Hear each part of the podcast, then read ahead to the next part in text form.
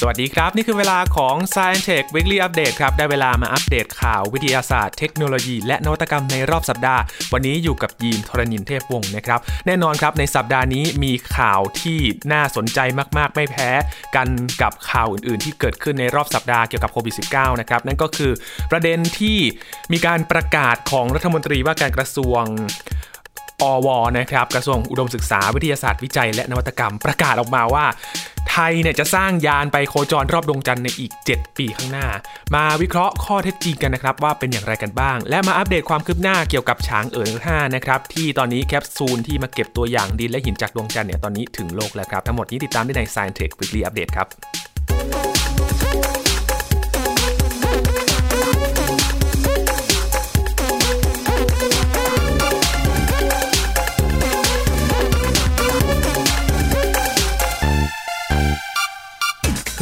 กันตั้งแต่ต้นสัปดาห์เลยนะครับสำหรับการออกมาให้ข้อมูลบนเวทีที่มีการเปิดตัวโครงการวัคซีนโควิด -19 ที่ไทยเนี่ยก็กำลังจะมีการระดมทุนนะครับเพื่อที่จะพัฒนาวัคซีนกันต่อ โดยทางจุฬาลงกรณ์มหาวิทยาลัยนั่นเองนะครับ ซึ่งเวทีนี้รัฐมนตรีกระทรวงอุดมศึกษาวิทยาศาสตร์ วิจัยและนวัตกรรมนะครับคุณผู้ฟัง ก็อยู่ๆก็ออกประกาศมาว่า ไทยเนี่ยจะสร้างยานไปบินโคจรรอบดวงจันทร์ในอีก 7 ปีข้างหน้าครับทำให้ประเด็นนี้ก็ตั้งคำถามกันนะครับว่าเอ๊ะมันจะเป็นไปได้จริงหรือเปล่า แล้วโอกาสที่จะพัฒนาในด้านเทคโนโลยีอวกาศของไทยเนี่ยมันเป็นไปได้มากน้อยแค่ไหน บางส่วนก็ตั้งคำถามว่าเอ๊ะในสภาพเศรษฐกิจแบบนี้เนี่ย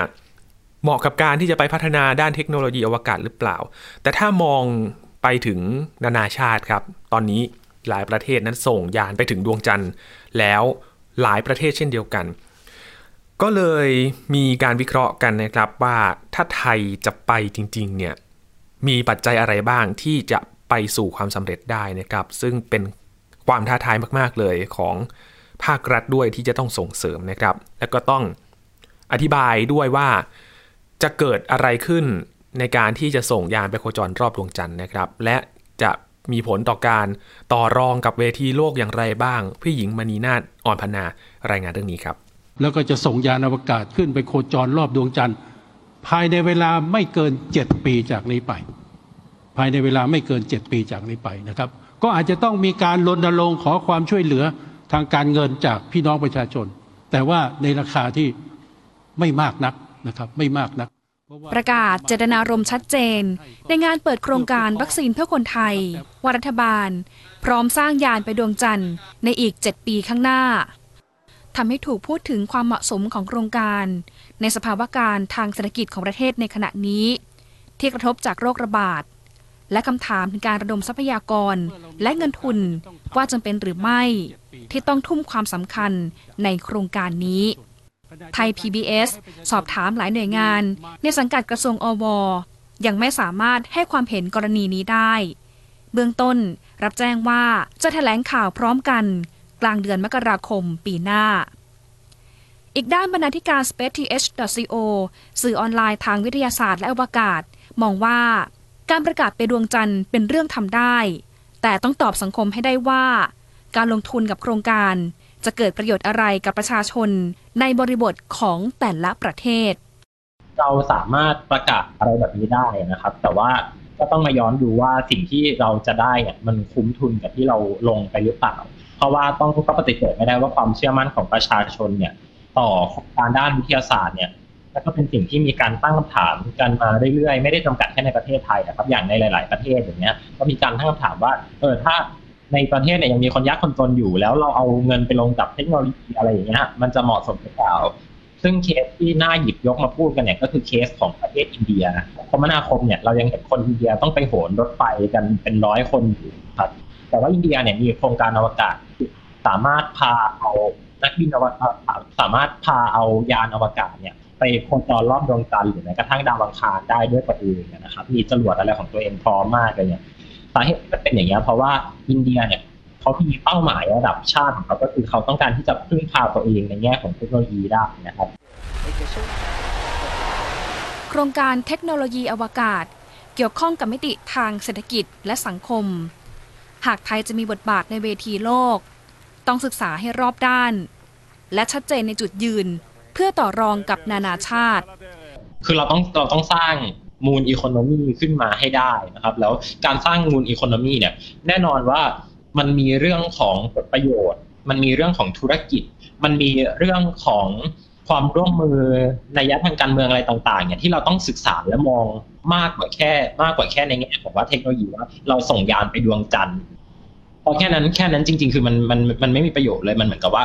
เราบอกว่าเราจะไปณจุดนี้ แต่เราตอบไม่ได้ว่าไปเพราะอะไรไปแล้วจะได้อะไรกลับมาไปแล้วจะทำให้เรามีอำนาจต่อรองต่อนานาชาติมากขึ้นไหมอะไรเงี้ยครับ ก็เลยมองว่าตรงนี้เนี่ยเป็นเป็นเป็นสิ่งที่เราต้องโฟกัส คือไม่จะไม่ตอบคำถามว่า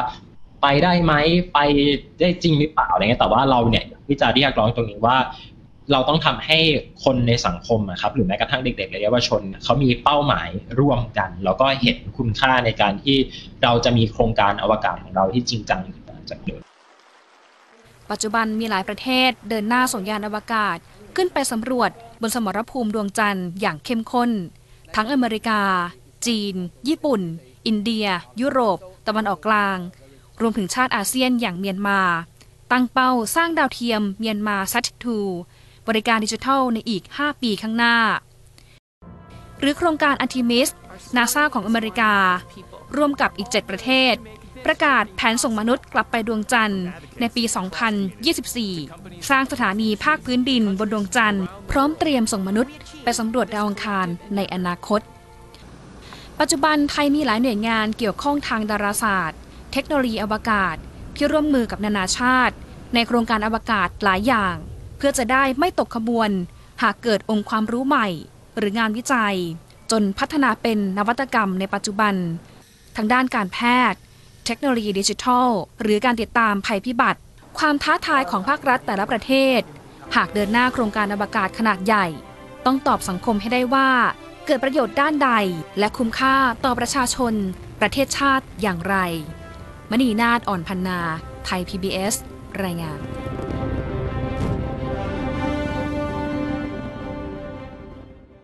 ก็ต้องมองหลาย ๆ ด้านนะครับ และมองปัจจัยความเป็นจริงด้วยที่เกิดขึ้น จริง ๆ หน่วยงานด้านเทคโนโลยีที่เกิดขึ้น เกี่ยวกับวิทยาศาสตร์ อวกาศนะครับ ไทยก็มีหน่วยงานทั้งสดรนะครับที่วิจัยด้านดาราศาสตร์อยู่ แล้วก็มีหลายหน่วยงานที่ทำโปรเจกต์ขึ้นมา แล้วก็มีความร่วมมือกับต่างชาติหลายโครงการเช่นเดียวกันนะครับ ก็ต้องรอดูกันต่อไปนะครับ ความเป็นไปได้ ต้องมีความพร้อมในด้านใดบ้าง และภาครัฐควรจะสนับสนุนในด้านใดด้วยนะครับ มาต่อกันที่อีกเรื่องหนึ่งครับคุณผู้ฟังครับยังอยู่ที่ดวงจันทร์นะครับ กับยานช้างเอ๋อ5ที่ขึ้นไปสำรวจดวงจันทร์ แล้วก็เก็บตัวอย่างดินและหินเพื่อที่จะนำกลับมายังโลก ล่าสุดครับ ตอนนี้แคปซูลที่บรรจุดินและหิน จากดวงจันทร์ตอนนี้มาถึงโลกเป็นที่เรียบร้อยแล้วนะครับ โดยสถาบันวิจัยดาราศาสตร์แห่งชาติ หรือสดรได้เปิดเผย ถึงข้อมูลของยานฉางเอ๋อ5นะครับที่เก็บแคปซูลตัวอย่างดินและหินจากดวงจันทร์ ร่อนลงสู่พื้นโลกเรียบร้อยแล้วครับ โดยเก็บตัวอย่างจากดวงจันทร์มาประมาณ 2 กิโลกรัมนะครับทำให้จีนเนี่ยกลายเป็นประเทศที่ 3 แล้วครับที่นำหินและดินจากดวงจันทร์กลับมายังโลกได้สำเร็จครับสำหรับแคปซูลเก็บตัวอย่างดินและหินจากดวงจันทร์ของฉางเอ๋อ5นี้ ตกลงมาอยู่ที่บริเวณเขตปกครองตนเองมองโกเลียในทางภาคเหนือของประเทศจีนนะครับ โดยแคปซูลตัวนี้ได้เก็บตัวอย่างจากดวงจันทร์มาประมาณ 2 กิโลกรัม มากกว่ายานลูน่า 24 ของอดีตสหภาพโซเวียตที่นำตัวอย่างจากดวงจันทร์มา 170 กรัม ที่กลับมาก่อนหน้านี้เมื่อ 44 ปีก่อนครับ โดยยานฉางเอ๋อ5นะครับได้ลงจอดบนดวงจันทร์ได้สำเร็จที่ภูเขารุมเคอร์ บริเวณมหาสมุทรแห่งพายุนะครับแอ่งที่ราบสีคล้ำที่เป็นบริเวณที่กว้างที่สุดของดวงจันทร์ครับ เมื่อวันที่ 1 ธันวาคมที่ผ่านมา ผ่านมาประมาณไม่ถึงเดือนเลยนะครับ ก็ส่งแคปซูลกลับมาแล้ว โดยยานประกอบด้วยแผงเซลล์สุริยะสำหรับผลิตพลังงานครับโซลาร์เซลล์นั่นเอง กล้องถ่ายภาพเรดาร์สำหรับตรวจสอบบริเวณ ผิวใต้ดิน แล้วก็อุปกรณ์สเปกตรัมของพื้นผิวดวงจันทร์โดยรอบนะครับ มีภารกิจหลักก็คือไปเก็บตัวอย่างดินและหินดวงจันทร์ตั้งแต่ระดับพื้นผิวดิน ไปจนถึงระดับลึกลงไปใต้ผิวดิน 2 เมตร เพื่อที่จะกลับมายังโลกมาวิเคราะห์กันต่อ ตัวอย่างดินและหินที่เก็บได้นี้นะครับได้ถูกเก็บในส่วนนำตัวอย่างส่งขึ้นสู่อวกาศนะครับ แล้วก็ทะยานขึ้นจากดวงจันทร์เมื่อวันที่ 3 ธันวาคมที่ผ่านมา คือไปถึง 2 วันเนี่ยแล้วก็เก็บตัวอย่างแล้วก็ส่งกลับมาเลยครับ และการปล่อยนำตัวอย่าง ขึ้นสู่อวกาศก็ทำให้ยาลงจอดเสียหายแล้วก็หยุดทำงานนะครับ แต่ก็ไม่ได้มีผลกระทบกับแผนที่วางไว้เดิมมากนักครับ เพราะว่าตามแผนการ ยานลงจอดจะยุติการทำงานในวันที่ 11 ธันวาคม เมื่อบริเวณลงจอดเข้าสู่ พื้นที่มืดของดวงจันทร์ในช่วงเวลากลางคืนนะครับ และเมื่อส่วนที่เก็บตัวอย่างดินและหินขึ้นสู่อวกาศแล้วก็ได้เชื่อมกับยานที่กำลังโคจรรอบดวงจันทร์ครับ จากนั้นก็ได้ปล่อยแคปซูลที่บรรจุดินและหินเดินทางกลับมายังโลกเมื่อวันที่ 6 ธันวาคม และก็ถึงพื้นผิวโลกอย่างปลอดภัยเมื่อวันที่ 17 ธันวาคมที่ผ่านมานี่เองนะครับความสำเร็จจากยานฉางเอ๋อ5ในครั้งนี้ครับทำให้ประเทศจีนเป็นประเทศที่ 3 แล้วนะครับที่นำหินและดินจากดวงจันทร์กลับมายังโลกได้สำเร็จครับถัดจากอดีตสหภาพโซเวียต และก็สหรัฐอเมริกา และทำให้วงการดาราศาสตร์จีน มีตัวอย่างดินและหินจากดวงจันทร์เพื่อที่จะศึกษาวิจัยเรื่องของวิวัฒนาการดวงจันทร์ต่อไปครับสำหรับหินที่บริเวณภูเขาริมเคอร์ที่ฉางเอ๋อ5เก็บมานี้นะครับมีอายุประมาณ 1,200 ล้านปีครับคุณผู้ฟังช่วยเติมเต็มช่องว่างระหว่างหินอายุต่างๆ ที่อยู่บนพื้นที่อื่น ๆ ของดวงจันทร์ อย่างหินดวงจันทร์ที่ได้จากโครงการอพอลโล ของสหรัฐนะครับ ก็มีอายุประมาณ 3,000 ล้านปี แล้วก็หินจากหลุมอุกกาบาตอายุน้อยที่เกิดใหม่กว่า 1,000 ล้านปีนะครับ วันนี้เราจะมาติดตามเรื่องราวของฉางเออ5กันอีกครั้งนะครับ พี่หญิงมณีนาฏอ่อนพันนา วิเคราะห์เรื่องนี้มาให้ฟังกันครับ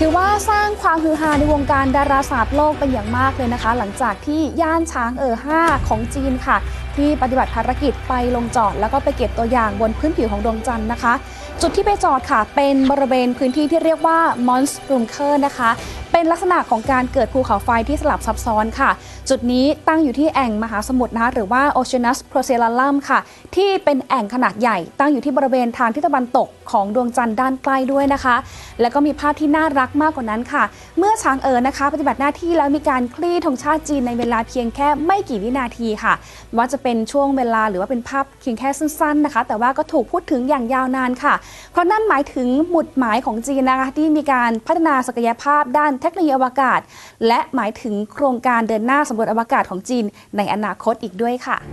เหตุผลที่ช้างเออ5ไปจอดที่มอนสรุมเคอร์แอ่งมหาสมุทรพายุ เพราะว่าจุดนี้มีอายุดินเพียง 1,000 ล้านปี เป็นจุดที่อายุน้อยกว่าอพอลโล 11 ของนาซาเคยไปลงจอดประมาณ 3,000 ล้านปี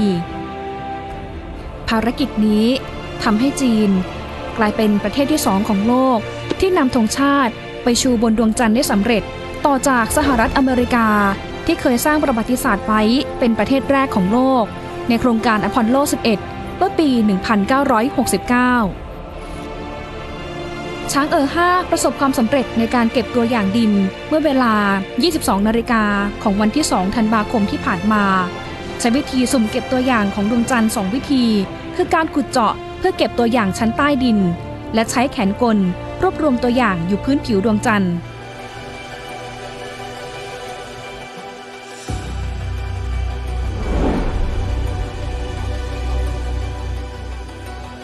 ยานสำรวจฉางเอ๋อ5ถูกปล่อยจากพื้นผิวโลกขึ้นสู่อวกาศในวันที่ 24 พฤศจิกายนที่ผ่านมา โดยจรวดฉางเจิง5ที่ฐานปล่อยจรวดเกาะไหหนาน หลักๆ ตัวยานประกอบไปด้วย 5 ส่วน คือยานแม่ Orbiter ที่ใช้โคจร ยาน Lander ใช้ลงจอด ยาน Ascender ใช้พุ่งขึ้นจากผิวของดวงจันทร์ แคปซูลไว้เก็บตัวอย่างดินของดวงจันทร์ และยานส่งกลับสู่พื้นโลก ฉางเอ๋อ5เข้าสู่วงโคจรของดวงจันทร์เมื่อ 28 พฤศจิกายนที่ผ่านมา จากนั้นเริ่มปล่อยยาน Lander ไปลงจอดบนผิวของดวงจันทร์ พร้อมกับยาน Ascender ณจุดภูเขาไฟรูมเคอร์เมื่อวันที่ 1 ต่อเนื่องถึง 2 ธันวาคมที่ผ่านมา ด้วยการขุดเจาะเก็บตัวอย่างใต้ดิน และแขนกลเก็บตัวอย่างผิวดิน รวมกัน 2 กิโลกรัมใส่ในแคปซูล เมื่อได้ตัวอย่างแล้วยาน Ascender จะนำแคปซูลพุ่งทะยานขึ้นจากผิวของดวงจันทร์ กลับเข้ามาเทียบท่ากับยานแม่ Orbiter ที่กำลังโคจรอยู่ แล้วส่งแคปซูลที่บรรจุตัวอย่างดินให้กับยานแม่ ด้วยวิธีการปรับวงโคจรยานรอบดวงจันทร์ เพื่ออาศัยแรงโน้มถ่วงของดวงจันทร์ ช่วยเหวี่ยงยาน จากนั้น จะใช้ยาน Return ช่วยนำแคปซูลกลับสู่พื้นโลกได้อย่างปลอดภัย คาดการณ์ว่ายานแม่ Orbiter จะปล่อยยาน Return และแคปซูลกลับสู่พื้นโลก ที่อำเภอซือจือหวัง เขตปกครองตนเองมองโกเลียทางตอนเหนือของจีน ในช่วงกลางเดือนธันวาคมนี้ ขั้นตอนที่มีความท้าทายที่สุด คือการใช้ยาน Ascender พุ่งขึ้นจากผิวของดวงจันทร์ เพราะต้องใช้ยานลงจอดทำหน้าที่เป็นแท่นยิงชั่วคราว ดังนั้นสถานะการลงจอดบนผิวของดวงจันทร์ ต้องเสถียรทำงานอัตโนมัติ แต่หากเกิดปัญหา จะได้รับการช่วยเหลือจากศูนย์การควบคุมภาคพื้นโลก因为首先你你得飞跃成功，得绕跃成功，得路跃成功。 หากภารกิจนี้มีความสำเร็จจะช่วยส่งเสริมการพัฒนาทางวิทยาศาสตร์ และเทคโนโลยีอวกาศของจีน และเป็นรากฐานข้อมูลสำคัญสำหรับการลงจอดบนดวงจันทร์โดยมีมนุษย์ควบคุม และการสำรวจอวกาศของจีนต่อไปในอนาคตช้างเอ๋อห้าเป็นหนึ่งในภารกิจที่ซับซ้อน และท้าทายที่สุดในประวัติศาสตร์การบินและอวกาศของจีน และยังเป็นภารกิจการเก็บตัวอย่างจากดวงจันทร์ครั้งแรกของโลก ในรอบกว่า 40 ปีที่ผ่านมา สิ่งที่น่าจับตามองหลังจากนี้ คือความร่วมมือของชาติมหาอำนาจ และมนุษยชาติ ในโครงการสำรวจอวกาศในอนาคต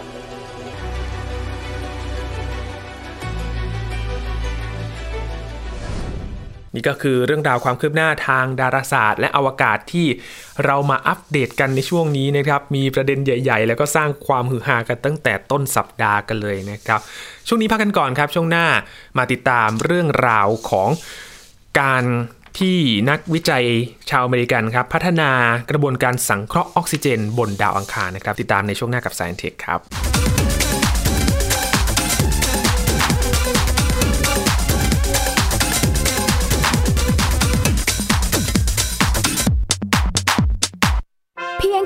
สมาร์ทโฟน ก็ฟังได้ไทย PBS ดิจิทัล Radio สถานีวิทยุดิจิทัลจากไทย PBS เพิ่มช่องทางง่ายๆ ให้คุณได้ฟังรายการดีๆ ทั้งสดและย้อนหลัง ผ่านแอปพลิเคชันไทย PBS Radio หรือเวอร์ไบเว็บไทยพีบีเอสเรดิโอคอมไทยพีบีเอสดิจิทัลเรดิโออินฟอร์เทนเมนต์ for all มากกว่าด้วยเวลาข่าวที่มากขึ้น จะพัดพาเอาฝุ่นออกไปได้ครับ มากกว่าให้คุณทันในทุกสถานการณ์ ตามที่กฎหมายดังกล่าวกำหนดเอาไว้ มากกว่ากับเนื้อหาเที่ยงตรงรอบด้านนำมาใช้ในคดีเมาแล้วขับ มากกว่า ในทุกทางออกของสังคม ป้องกันไม่ให้ปัญหาเกิดขึ้น มากกว่ากับข่าวรอบวันในทุกมิติ เครนก่อสร้างเกิดอุบัติเหตุขึ้น มากกว่าด้วยการวิเคราะห์ที่ตรงจุด ความพยายามของภาครัฐที่จะแก้ปัญหา และมากกว่ากับทีมข่าวมืออาชีพ ข่าวไทย PBS ให้คุณได้มากกว่า หลากหลายเรื่องราวของลูกและสามีกับสามมนุษย์แม่ นิธิดาแสงสิงแก้ว ปาริตามีซัพ์และสัสิธรสินพักดี ในรายการมัมแอนเมาส์ทุกวันจันทร์ถึงวันศุกร์เวลา 8นาฬิกาถึง 9นาฬิกาทางไทย PBS ดิจิตอลร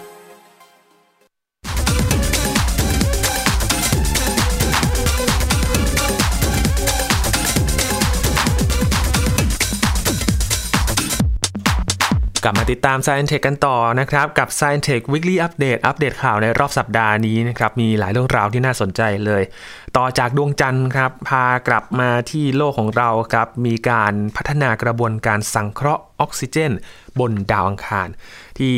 นักวิจัยชาวอเมริกันกำลังพัฒนากันอยู่นะครับ โดยเป็นนักวิจัยจากมหาวิทยาลัยวอชิงตันในเมืองเซนต์หลุยส์ที่รัฐมิสซูรีครับ พัฒนาเทคนิคทางวิทยาศาสตร์ที่สามารถเปลี่ยนน้ำที่มีเกลือปนอยู่ให้เป็นวัตถุตั้งต้นสำหรับการผลิตออกซิเจน และก็พลังงานเชื้อเพลิงครับ